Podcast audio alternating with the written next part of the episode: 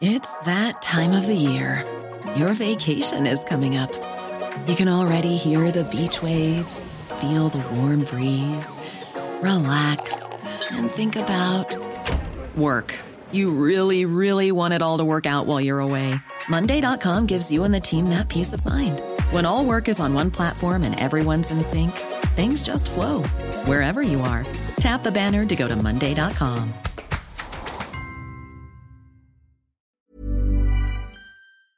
This is the Times morning briefing on Wednesday, the 22nd of March. I'm Jenny Barsby. Boris Johnson will face a four hour grilling today before the Cross Party Privileges Committee over claims he knowingly misled Parliament over the Partygate scandal. The former Prime Minister's defence dossier was published yesterday, where he admitted some of the statements he made before the House were wrong, but that they weren't intentionally or recklessly misleading.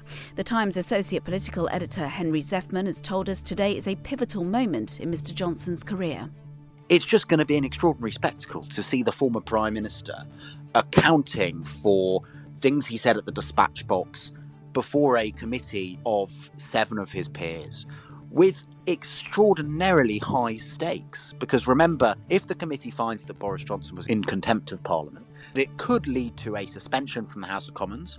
And if that suspension is 10 days or longer, it probably means a by election. Mozzarella, cornflakes, and brie are some of the items which have more than doubled in price in the last year. The consumer group, which looked at 25,000 food and drink products from eight major supermarkets and found Lidl had the most price increases, followed by Aldi, Asda, and Morrisons. Own brand products were particularly hard hit. The three candidates vying to replace Nicola Sturgeon as leader of the Scottish National Party have criticised her efforts on independence. During their final debate last night, hosted by Times Radio, all of Miss Sturgeon's potential successors said she'd failed to build a sustained movement to break away from the UK.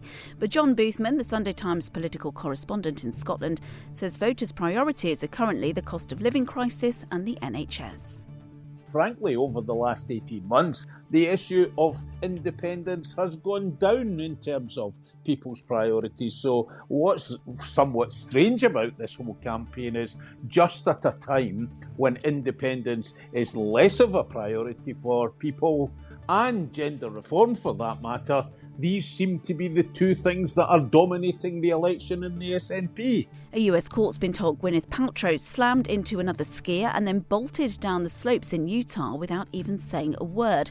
The Oscar winning actress is alleged to have collided with Terry Sanderson, leaving him with broken ribs and brain damage at the Deer Valley Resort in 2016. Mr. Sanderson is suing Miss Paltrow for $3 million.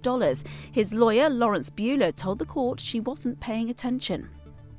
Defendant Gwyneth Paltrow knew that looking up the mountain and to the side while skiing down the mountain was dangerous.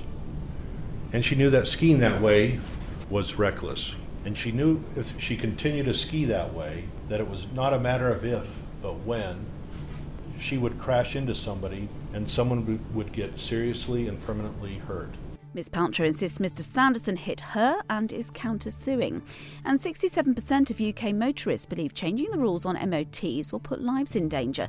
They include extending the time before new vehicles need their first test from three to four years, despite more than 300,000 a year failing their first MOT. The tests check a number of parts, including lights, seatbelts, tyres and brakes, to ensure they meet legal standards.